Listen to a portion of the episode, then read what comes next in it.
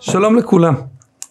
אחד מהנושאים המרתקים בענייני התורה וההלכה זה שיטות שונות בפסיקת הלכה.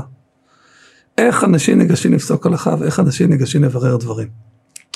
חשבתי לעשות הפודקאסט של השלוש פרקים שעוסקים בשיטות שונות בפסיקת הלכה, בעיקר דרך פוסקים של המאה ה-16. תקופה מופלאה בהיסטוריה של עם ישראל, שבאמת באים לידי ביטוי שם שיטות עקרוניות ומהותיות בפסיקת הלכה. הפוסקים שאני רוצה לדון בהם ונדון בהם בפודקאסט הזה, זה רבי יוסף קארו, בעל השולחן ערוך, הרמ"א, רבי משה איסרליש, והמהרש"ל, בעל הים של שלמה. כשחשבתי עם מי אני יכול לשוחח ולדבר לנושא הזה, אז ישר דמותו של החברי הטוב מזה 26 שנים, ושכני וחברותתי, יוני כהן, ונפגשנו כאן לדבר ולשוחח. הפרק היום יתחיל בדמותו של רבי יוסף קארו, בעזרת השם בפרקים הבאים נעסוק גם בדמויות של הרמ"א והמהרש"ל. אז יוני, בוא תפתח לנו ותתחיל לנו לספר קצת על רבי יוסף קארו, מאיפה הוא מגיע ומה מתרחש בעולם בתקופתו. אה, רבי יוסף קארו נולד ב-1488 אה, בפורטוגל, עבר לספרד, משם אה, חווה בתור ילד קטן את גירוש ספרד, ובעצם התחיל מסע ארוך של עשרות שנים ברחבי האימפריה העות'מאנית אפשר לומר, בעיקר הוא גר באדרינופול אבל גם בעוד ערים בסביבה. בהמשך חייו, רק בשנת 1538, הוא כבר יהודי מבוגר, בן 50, הוא מגיע לצפת, שם הוא חי למשך עוד למעלה מ-30 שנה, נפטר בגיל מבוגר יחסית, גם לא יחסית, בגיל 87 בשנת 1575 בצפת, קבור עד היום בצפת. אפילו ילד היה לו בגיל 80. זה כן, היה נשוי לארבע נשים, ארבע פעמים אני חושב. נולד לו ילד באמת בן בזקנותו. אבל יותר מאשר הפרטים ככה הביוגרפיים האישיים, נדמה לי שחייבים לזכור את ההקשר והתקופה שבתוכה חי רבי יוסף קארו. רבי יוסף קארו בעצם חי את רוב המאה ה-16. המאה ה-16 היא מאה קריטית, מטלטלת הייתי אומר, גם בהיסטוריה העולמית וגם בהיסטוריה יהודית. אני רק אציין כמה אירועים שמתרחשים ככה בסוף המאה ה-15 ובמאה ה-16, בין אם נדבר על גילוי אמריקה, הרפורמציה, השינוי של העולם הנוצרי, כמובן גלות ספרד וההשלכות של התפזרות של מאות אלפי יהודים מקהילה מאוד גדולה ומשמעותית בכל רחבי העולם היהודי. ועוד שינוי אחד שבעיניי הוא אולי המשמעותי ביותר כשמדברים על רבי יוסף קארו, הלא הוא המצאת הדפוס. הדפוס שהומצא באירופה, נגיד באמצע או לקראת שלושת רבעי המאה ה-15 והפך בעצם להיות כלי מאוד מהר, גילו את צפונותיו ואת יתרונותיו הגדולים של הדפוס. כמובן שבהתחלה הדפסה הייתה ספרים בלטינית, אבל מהר מאוד גם היהודים והמדפיסים גילו את הכוח של ההדפסה של ספרים בעברית. רש"י על התורה דרך אגב הוא הספר הראשון שהודפס אי פעם בעברית, אבל מהר מאוד כבר בתחילת המאה ה-16, 1522 כמדומני, מתחילים להופיע ספרי יסוד.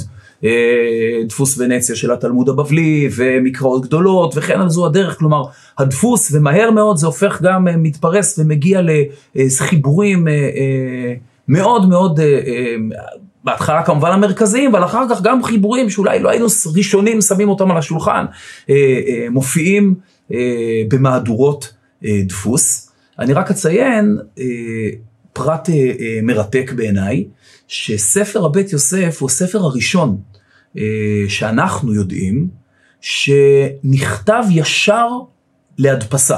כלומר, אין לו כתבי, אין לו העתקה, הוא לא נכתב לשם העתקה בכתב יד, מה שגם מאוד ריאלי, מסתכלים על הנפח שלו, כן, זה לא סביר כל כך להעתיק אותו בכתב יד, אה, אלא הוא נכתב מראש על מנת להישלח אה, להדפסה. אני מציין את הדבר הזה כי זה אומר שברור לחלוטין שרבי יוסף קארו היה מאוד מודע למשמעות אה, של מהפכת הדפוס. מהפכת הדפוס לא רק התרחשה בימיו, אלא היא הייתה גורם מאוד משמעותי בהתבוננות של רבי יוסף קארו על התהליכים אה, שבתוכם הוא חי.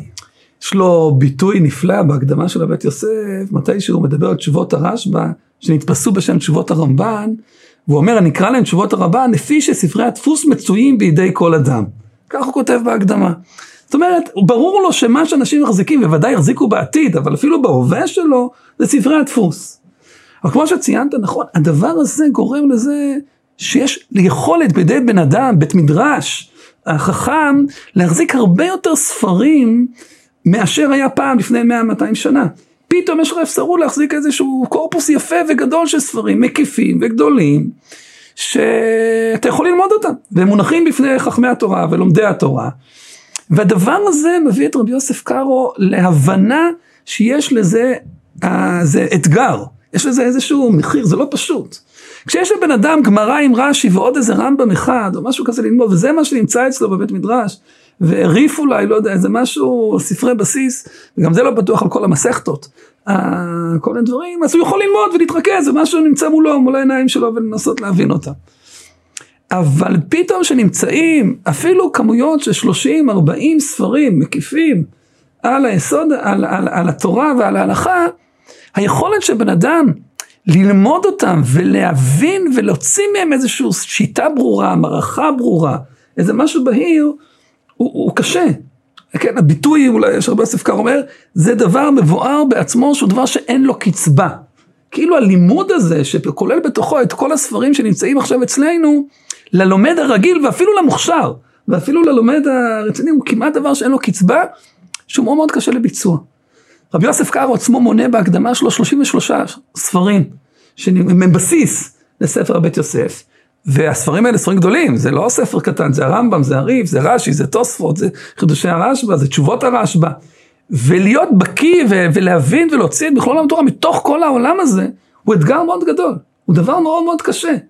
והרב יוסף קארו מבין, והוא מבין, יש פה איזשהו אתגר, איך עולם התורה אמור להתקדם מכאן, מה הוא אמור לעשות עם כל התפוצצות הידע הזאת, עם כל כמות הדבר הזה, ואיך איך, איך אני אביא את הלומד לידי איזושהי התמרכזות והבנה. כלומר, המתנה הגדולה של הדפוס, של הפצת הידע, היא בסופו של דבר הופכת לסוג של אתגר ללומד, כי יש פה, לא יודע, יגידו, עודף ידע או עומס ידע מאוד גדול, אה, שהיכולת אה, אה, להשתלט עליו, כן? היא הופכת בעצם להיות כמעט בלתי אפשרית. אתגר דרך אגב מאוד דומה לעולם שלנו בקנה מידה אחר לחלוטין, של התפוצצות הידע, שהיום כמות ידע הן ממש אינסופיות. אין דבר שאין לו קצבה לחלוטין, שבאמת העולם המודרני גם צריך להתמודד עם זה, אבל זה אולי בזדמנות אחרת. כן. אז באמת, אני חושב שאחרי שרבי יוסף קארו מזהה את הצורך הזה או את האתגר הזה, אה, אה, כמו שהגדרת קודם. אה, רבי יוסף קארו מנסה לייצר איזשהו פתרון, ונדמה לי שכך צריך להתבונן על הספר הבית יוסף. כלומר, ספר הבית יוסף נולד כמענה לאתגר הזה. הדברים מפורשים בעצם בהקדמה של רבי יוסף קארו לחיבור. זה ספר שנולד כמענה לבעיית החוסר יכולת או הקושי האדיר בלהשתלט על כל אה, מרחבי עולם אה, אה, הלימוד. וחשוב להדגיש, ואני חושב שאנשים לא תמיד מודעים לזה, זה קודם כל ספר לימוד, עוד לפני ספר פסיקה. ספר פסיקה קודם כל נותן מענה למה אדם אמור ללמוד. בהמשך נדבר גם על השאלה איך אדם פוסק. אבל קודם כל השאלה מה הוא אמור ללמוד כדי להקיף ולדעת את התורה. כן, כלומר, הספרן בספרייה בעצם לא בטוח שספר הבית יוסף אמור, לפי הבית יוסף לפחות, אה, להיות מסודר בתוך אה, עמודת ספרי ההלכה. אה, לפחות כך נראה מהדברים של רבי ספקר, מה אנחנו עושים אחר כך עם הספר זה כבר שאלה אולי אחרת, אבל, אבל כך באמת המטרה שלו. ולצורך העניין, רבי יוסף קארו, אני חושב שלפני שהוא אה, אה, בא לתאר את שיטת הפעולה, קודם כל הוא צריך לעשות איזשהו אה, שינוי תודעתי. ונדמה לי שהשינוי הראשון שרבי יוסף קארו עושה, זה שהוא מעמיד את עצמו אה, בקבוצה אה, לא מאוד גדולה, אה, של חיבורים, שאפשר לקרוא להם חיבורים מסכמי תקופה, או אולי אה, חותמי תקופה. כמו שהמשנה חותמת את תקופת התנאים, והתלמוד הבבלי חותם את אה, כל תקופת התנאים והאמוראים, אה, אה, רבי יוסף קארו רואה את עצמו כמעין חותם. של תקופת הראשונים. כלומר, מבחינתו, לא יודע אם הוא קורא להם ראשונים, אבל היקף הידע הזה מצריך ממנו, או מצריך מאיתנו, לקחת צעד אחורה, להתבונן על כל המערך הזה כעל אה, תקופה בפני עצמה, ועכשיו ליצור איזשהו חיבור שמסכם אותה. וזו בעצם מטרת הספר. מטרת הספר היא להוות מין מאגר ידע, אה, כן, מסגרת, קורפוס ידע, אה, שיכול האדם לומר, אם אותו למדתי, הקפתי בצורה הגונה את אה, מה שיהודי, תלמיד חכם, צריך לדעת סביב אותו נושא. את התורה שנוצרה בחמש מאות שנים שלפניו בכל תקופת הראשונים. כן. על, על בסיס כמובן המשנה והגמרא, אבל בסופו של דבר הוא מסכם תקופת הראשונים כמו שכתבת. ותקשרו גם לתפיסה העצמית שלו, שהוא לא רוצה להכניס ראשו בין הערים הגדולים, הוא לא מרגיש את עצמו ברהכי. וזה קשור גם למעבר, שהוא הוא, עולם תורה גדול בספרד, שבמשך 500 שנה, 300 שנה במובנים מסוימים, גדל והתפתח, נשבר בגירוש ספרד. והתפיסה העצמית של הדור הזה, שבאמת אנשים שונים, הם נמצאים במקום רוחני שונה, במקום תורני שונה, והתפיסה העצמית שלהם היא שונה. ותפיסה כזאת היא זאת שמאפשרת לבן אדם לעבור לתקופה ולהבין שהתפקיד שלו הוא שונה.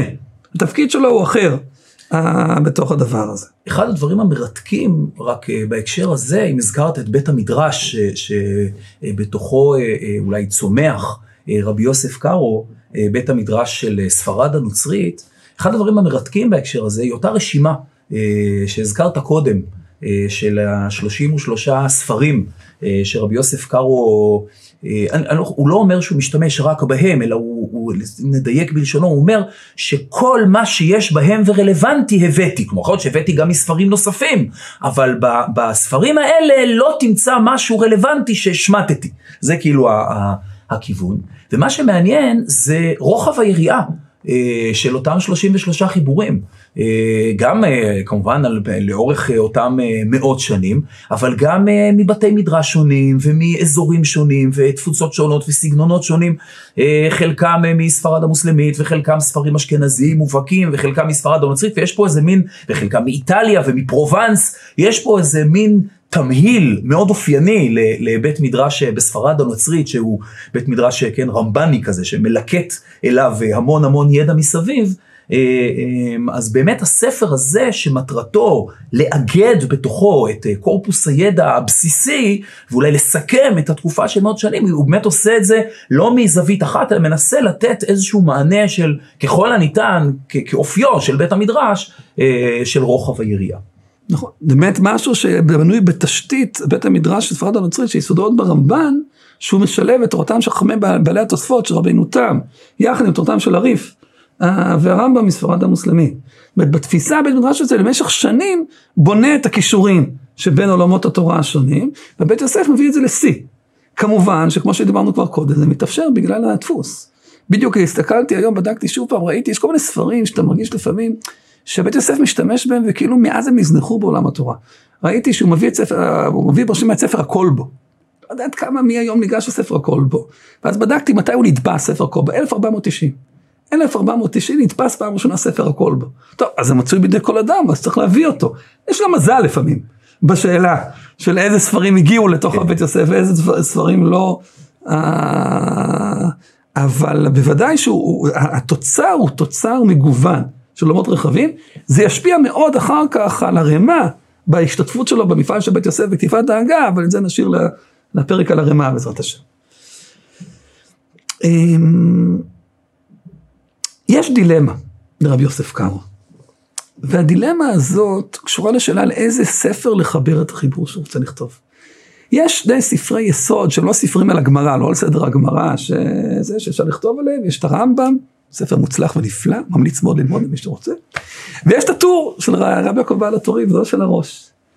אה, ונראה בכמה הערות אגב, שזה מוסיף כמה שיש לו התלבטות, האם בעצם לכתוב את החיבור הגדול שלו, את החיבור המקיף שלו על הרמב"ם, או נכתוב אותו על הטור. אה, הערה ביבלוגרפית, שאני חושב שהיא לא ידועה, שבסופו של דבר רבי יוסף קארו יכתוב בסוף ימיו את הכסף משנה, על הרמב"ם, פירוש על הרמב"ם, אבל את ספר, כסף משנה על ספר מדע, הוא כותב בצעירותו. ובסוף ספר מדע יש קולפון שאומר, סיימתי לכתוב את הכסף משנה ספר מדע בשנת 1522, לפני 500 שנה בדיוק, ובאותה שנה, בהקדמה של הבית יוסף, הוא כותב, התחלתי לכתוב את הבית יוסף. על הטור. יוסף גם התחיל להיכתב לפני 500, אנחנו בעצם מציינים 500 שנה לתחילת כתיבת חיבור ב', נכון. שנת אה, רפ"ב. רפ"ב ותשפ"ב זה 500 שנה. ובסופו של דבר יוסף קארו מחליט לא לכתוב על הרמב"ם, את ספרו הגדול, אלא מחליט לכתוב, לכתוב דווקא על ספרו של הטור, רבי יעקב בעל הטורים. למה לדעתך? אמ, אז האמת שרבי יוסף קארו בעצמו מסביר, כן? הוא נותן הסבר הגון בהקדמה שלו. אה, וההסבר של רבי יוסף קארו עצמו אה, הוא שההבדל המרכזי בין הרמב"ם לבין הטור זה שהרמב"ם מביא דעה אחת, ואילו הטור מביא הרבה דעות. אמ, וזה נשמע קצת מדבריו כאילו איזה כמעט הייתי אומר שאלה של יעילות וחיסכון. כלומר במקום להוסיף אם יש לא יודע 12 דעות בסוגיה אז הרמב"ם מביא אחת הייתי צריך להוסיף 11 אם אה, הטור מביא 5 אז אני צריך להוסיף רק 7. נדמה לי שכל מי שלמד בית יוסף יודע שמאחר ורבי יוסף קארו ממילא חוזר על כל הדעות שמובאות בטור ומביא אותם עוד בהרחבה וכולי וכולי, נדמה לי שהשאלה כאן היא לא חיסכון בדיו, במילים או בעמודים בדפוס. אה, יש משהו באופי של ספר הטור, או ספר ארבעת הטורים, לעומת ספר משנה תורה, אה, שמזמן יותר חיבור מהסוג שרבי יוסף קארו רוצה לחבר.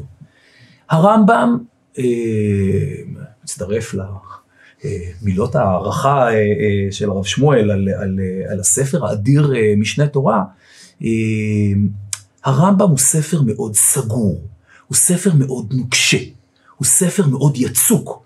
יש לו, כמו זה שהוא מביא דעה אחת, זה רק ביטוי של העובדה שהספר בעצם כתוב כמקשה אחת אי אפשר להזיז, אי אפשר להשמיט, אי אפשר להוסיף, קשה מאוד להתערב בתוכו.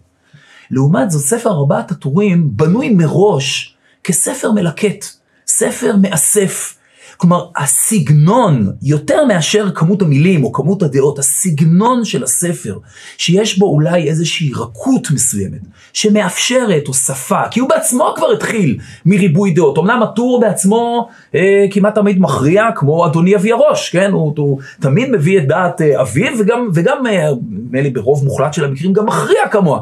אבל מראש החיבור הוא חיבור שבנוי באופי שיותר מתאים לצרכים של הבית יוסף, שוב, כספר לימוד, כספר מאסף, מאשר כספר, מה שהרמב"ם רצה שיהיה בספר משנה תורה, ספר פסיקת הלכה, שבאופיו הוא באמת ספר אה, כן. קצת שונה. כמובן שיש לזה מחיר, אבל גם יעילות, כי כידוע ספר ארבעת הטורים עוסק רק בהלכות שנוגעות בזמן הזה. בזמן של רבי יוסף קארו, ושל בעל הטורים, והספר רמב"ם כידוע עוסק במכלול כל ההלכות שבתורה, ואני חושב שבאמת אפילו ההצטמצמות הזאת לספר שעוסק רק בהלכות של נגוע בזמן הזה, הוא חלק מהתפיסה שיש לו מפעל מאוד מאוד גדול, שכדי שהוא יהיה ריאליסטי, אז אולי כדאי להצטמצם. ואולי אם היה מתחיל לכתוב אותו על כל משנה תורה, הוא לא היה מספיק לסיים אותו, והוא רוצה לסיים. הוא רוצה לתת בידי בני אדם משהו שאפשר ללמוד. נציין הערה בעיניי, בפרט גם בבילוגרפי מרתק, רבי יוסף קארו עוסק בכתיבת הבית יוסף 32 שנה.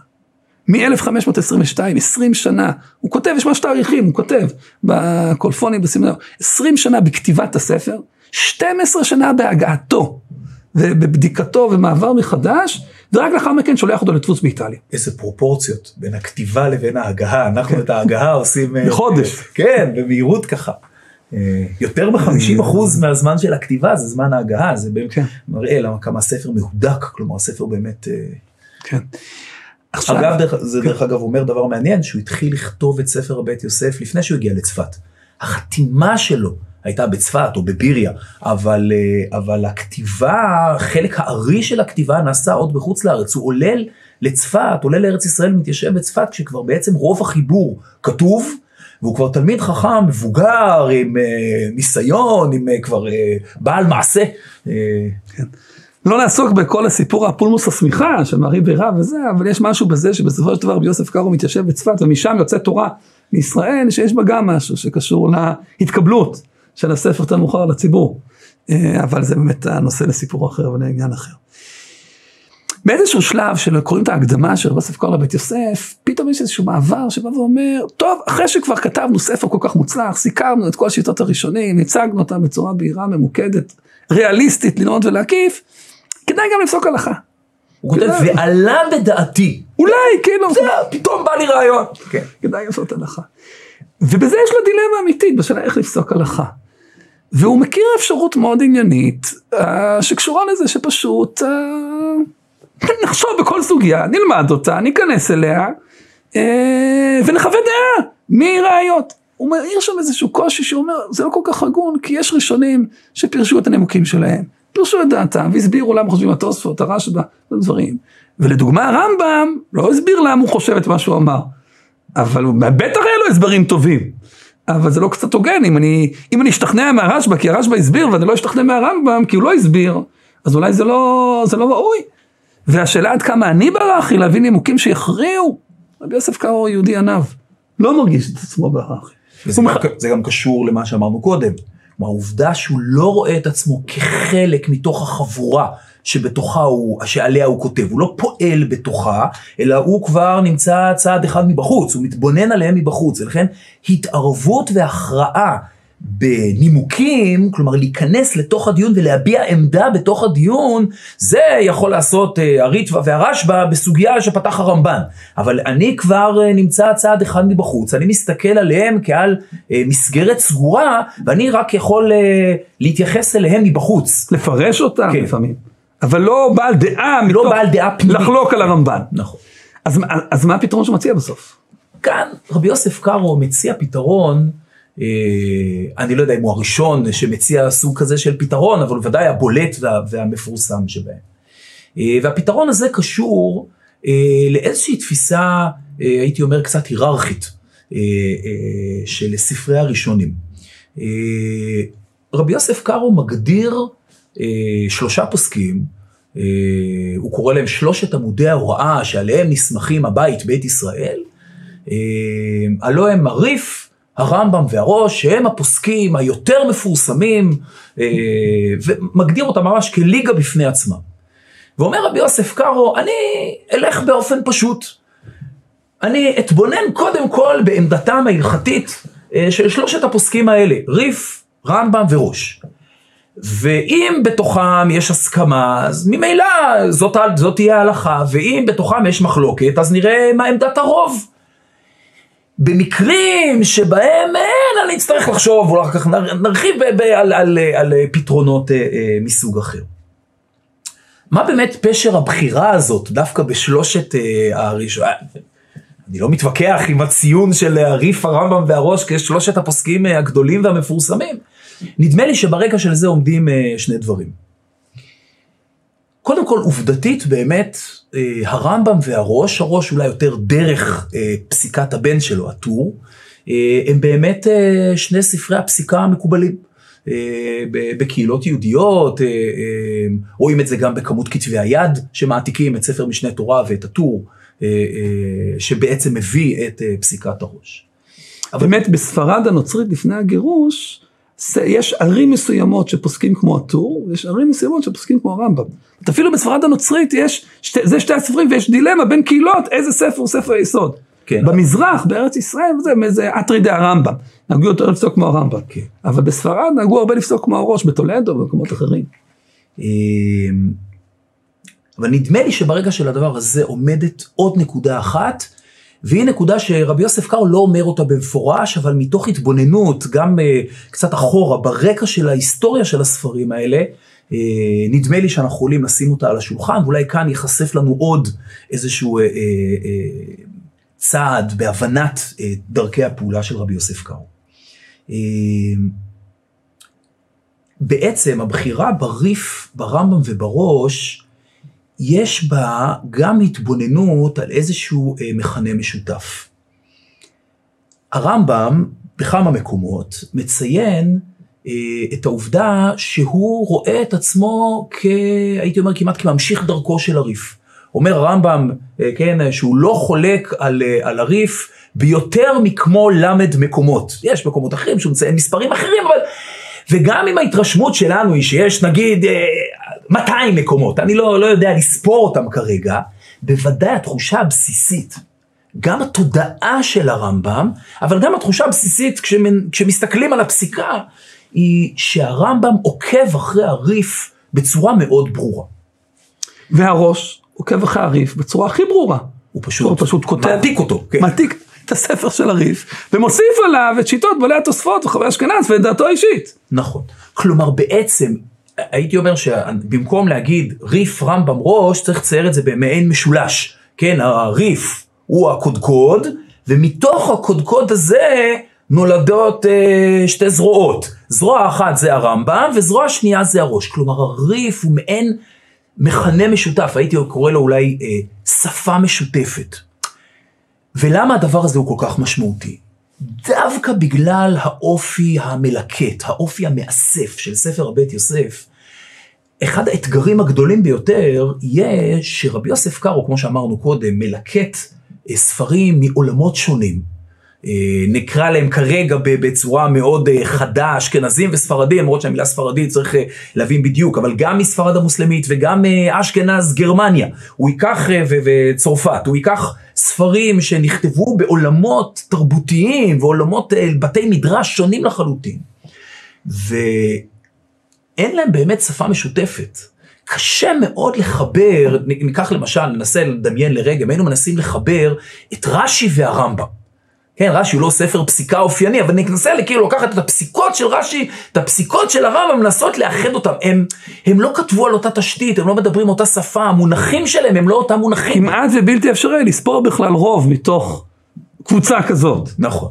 אה, ברגע שנוצר אה, נוצרה השפה המשותפת הזאת, כלומר שהריף הוא גם התשתית של הראש בגלל הביוגרפיה האישית של הראש שעבר מאשכנז לטולדו.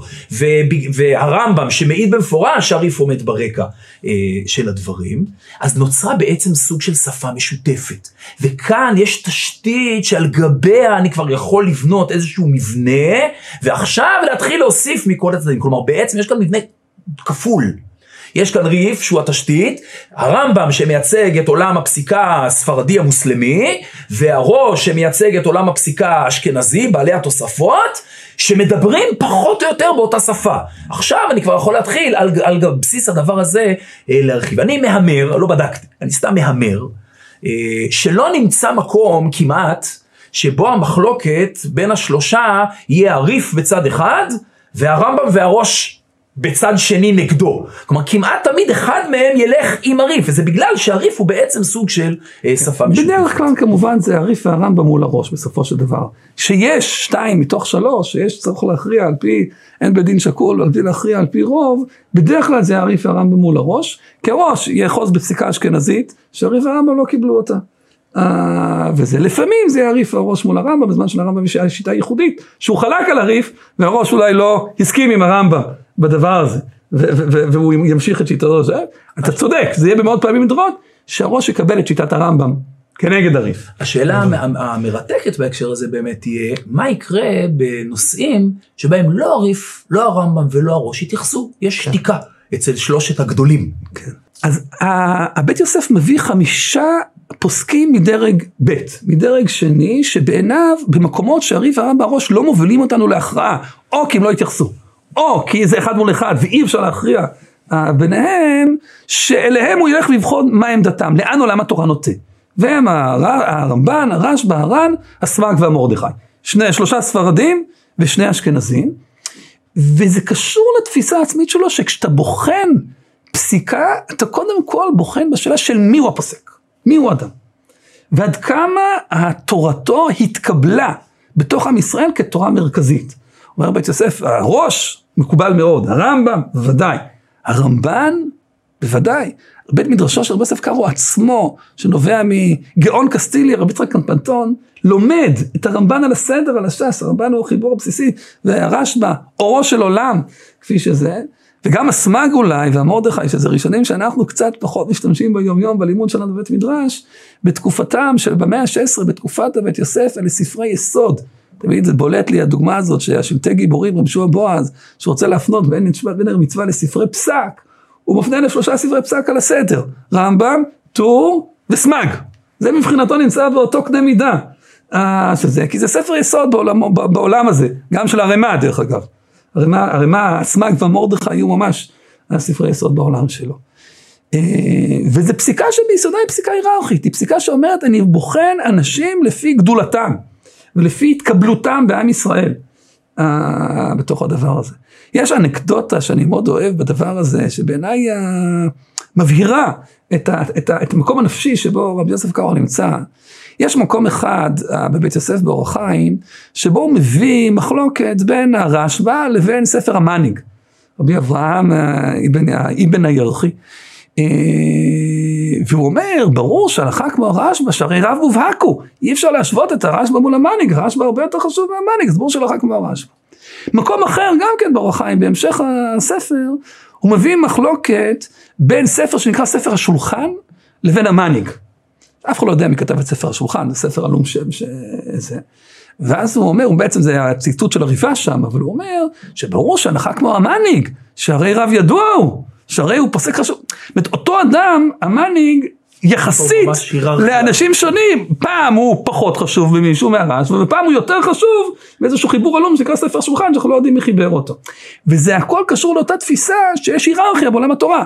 יש את הפוסקים מסדר גודל הראשון של הריף רמב"ם בראש, שהם מרכז העולם שעל פיהם אנחנו הולכים באופן סדיר. יש פוסקים חשובים מאוד מסדר גודל שני שמבטאים, שמשמשים לנו כ, כרקע ובבסיס וכמענה במקרים שאין לנו תשובה ברורה מהצור, מהצורה הראשונה, ויש פוסקים וכל אחד יקבל את הציון שלו ואת המעמד שלו. כן. בסופו של דבר, אה, כשלומדים אה, בית יוסף, באמת, רוב מוחלט של האנרגיה נקרא לזה, מושקעת בהיקף הסוגיה ובתפקיד של הבית יוסף כספר מאסף לעולם הלימוד.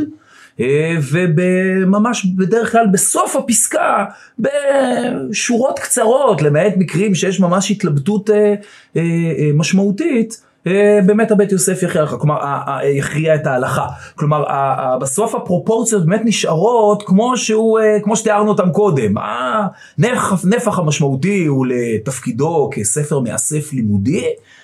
בשולי הדברים, או, או הייתי אומר כפועל יוצא של הלימוד, אה, הוא צריך אחר כך גם אה, אה, לייצר איזושהי הכרעה בתוך ספר בית יוסף. כן, אבל פה אנחנו צריכים לזכור כמובן שבית יוסף זה לא הספר היחיד שבית יוסף קארו כתב.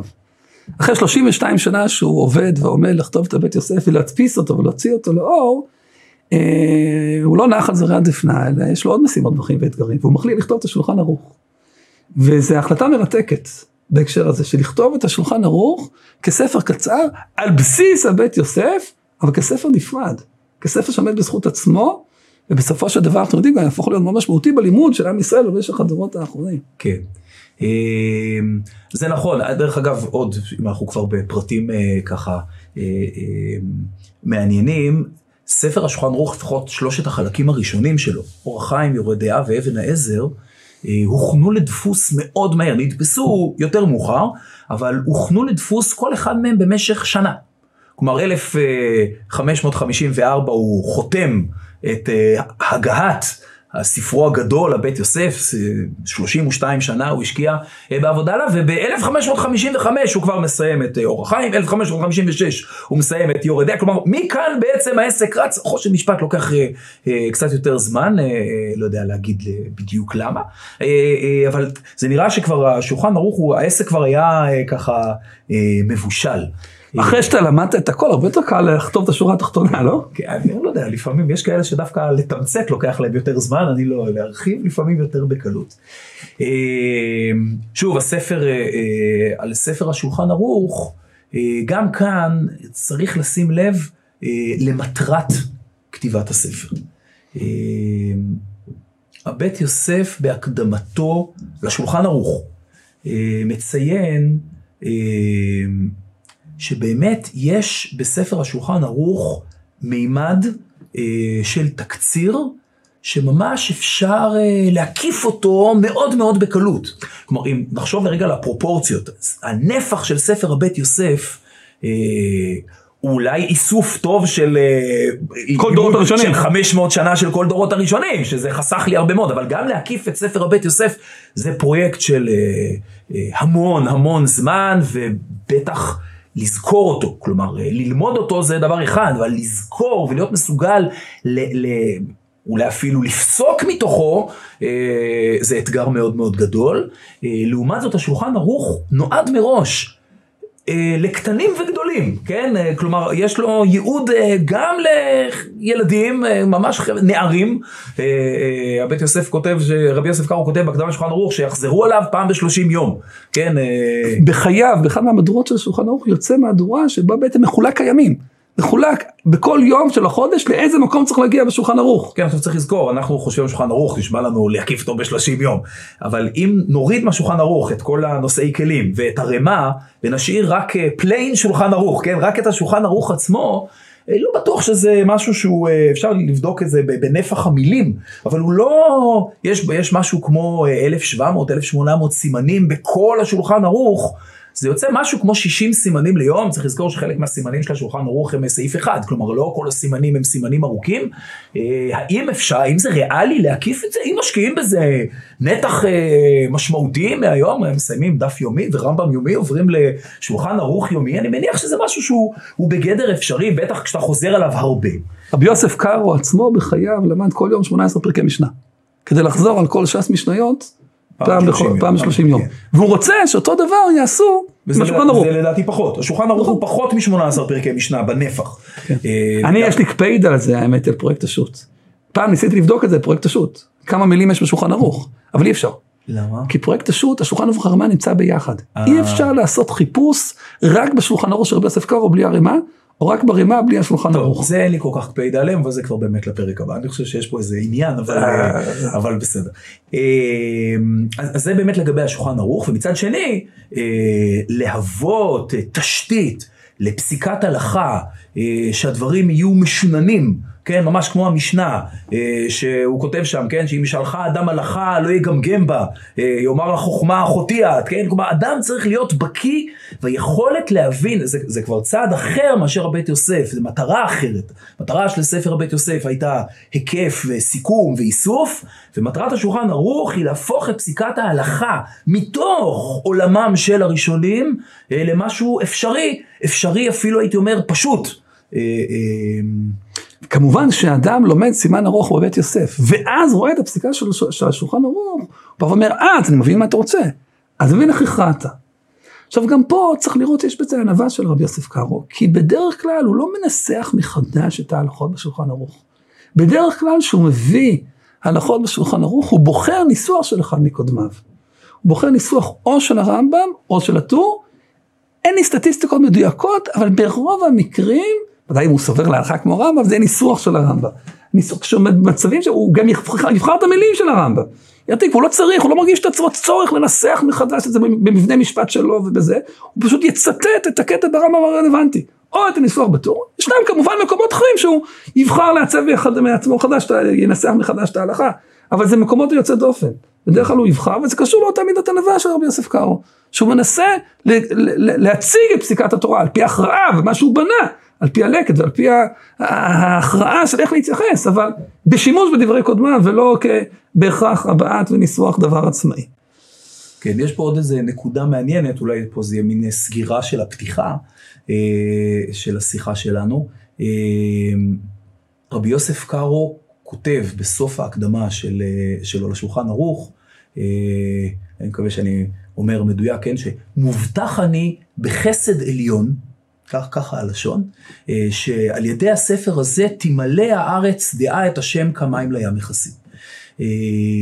עכשיו, יש פה קודם כל אה, איזשהו רובד שלא נטפל בו במסגרת הזאת, שזה ברור שזה כל העולם, אה, הייתי אומר, הפנימי, של פנימיות התורה, אה, שרבי יוסף קארו מאוד מחובר אליו ומאוד חי בתוכו, הוא לא מופיע כמעט בכלל בספר בית יוסף, בטח לא בשולחן ערוך, אבל זה ברור שהוא נמצא. מעט מקומות מהזוהר, כך הוא כותב כן, שהביא כן. מעט מקומות מהזוהר. יש ספר חמדת הימים, יש, יש מדי פעם ספרים שהוא מזכיר. חמדת הימים הוא לא מזכיר. לא, מאוחר לבית יוסף. אה, אז לא, לא, יש ספרים, מדי פעם הוא מזכיר ספרי פה ושם, אבל, אבל בג, בגדול אה, אה, אה, זה כמעט ולא נמצא. יש פה גם כמובן את ההשלכה של הדפוס. כלומר, מלאה הארץ דעה את השם כמים לאה נכסים על ידי הספר הזה, הוא מדבר על השולחן ערוך, השילוב של תקציר, של משהו שהוא מדויק, הוא מהודק, ושהוא מודפס, ואפשר בקלות לחזור עליו, זה כבר באמת אה, יכול להיות פתח לאיזשהו עולם, אה, כמעט הייתי אומר אוטופי, שבו באמת אנחנו נצליח להביא את פסיקת ההלכה המשולבת, המאספת, שמלקטת את כל בתי המדרש, ואת כל העולם, עולם התורה שהתפזר לו במשך אה, מאות שנים, והתלקט מחדש על ידי רבי יוסף קארו, ובאמת באמצעות הדפוס להפיץ אותו, ואז יש פה איזה, באמת איזשהו מימד של אה, מין נבואת אחרית הימים כזאת, כן? של אה, מלאה הארץ דעה את השם, כמה הם לאה מכסים. אני חושב שיש פה גם איזשהו תיקון מסוים, כי בעצם כתיבת בספר הארוך והקצר, הרבה ביקורת על הרמב"ם שכתב ספר קצר, מאוד ממוקד, מאוד בהיר, מאוד מוחלט, אבל כולם אמרו לו, אבל מי אמר שאתה צודק? רבי יוסף קארו יגיד, אם מישהו ישאל אותי מי אמר שאני צודק, אני אפנה אותו לבית יוסף, אבל תסתכל. אומר, הבית יוסף ארוך בסדר, אז אתה יכול לקבל את הפסקים שלי בשולחן ערוך, וכל מקום שאתה מפקפק בהם, אתה לא בטוח בהם, אתה חושב אולי הם לא נכונים, תעיין בבית יוסף, הדברים שמבוארים, הדברים שמוסברים. זאת אומרת, אני כותב ספר ארוך שאני מבין שלא כל לומד יגיע אליהם, בוודאי לא נער בהכרח אה, יכול להקיף אותם בזה, אבל תלמיד החכם יכול לעיין בהם, ואני כותב ספר קצר שבו דעתי מובנת, שאני יכול לשים אותה על השולחן הזה באופן ברור, ואני מגיע לחוגים הרחבים, וכאילו אין למישהו שום תלונה אליי, שמשהו שלא, שאני יכול להגיד, למה אמרת את זה? איך אמרת את זה? זה? כי, כי הכל מבואר בספר הארוך. הדבר הזה באמת הוביל למשך דורות שהשולחן ערוך הפך להיות ספר יסוד הבא שיכתבו עליו, שהוא ספר הטקסט שעליו כותבים.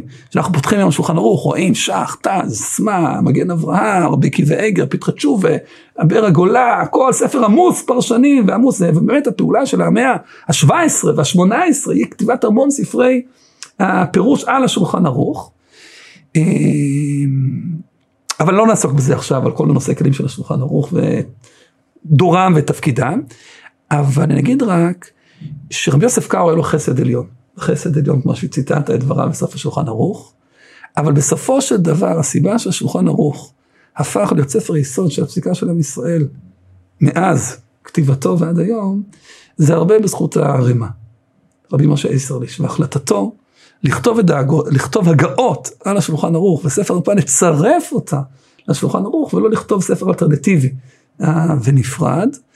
והדבר הזה, השילוב הזה, שעליו נדבר בעזרת השם בפרק הבא, ופעולתו דמותו של הרמ"א, פעולתו, הוא באמת מה שמכריע בסופו של דבר שכל בית ישראל, אשכנזים וספרדים, יושבי פולין ויושבי מרוקו, כולם בעצם השתמשו בשולחן ערוך מאז ועד היום, בבית יוסף ובשולחן ערוך, כספר יסוד שבעצם מלווה אותנו עד עכשיו. תודה רבה. יישר כוח.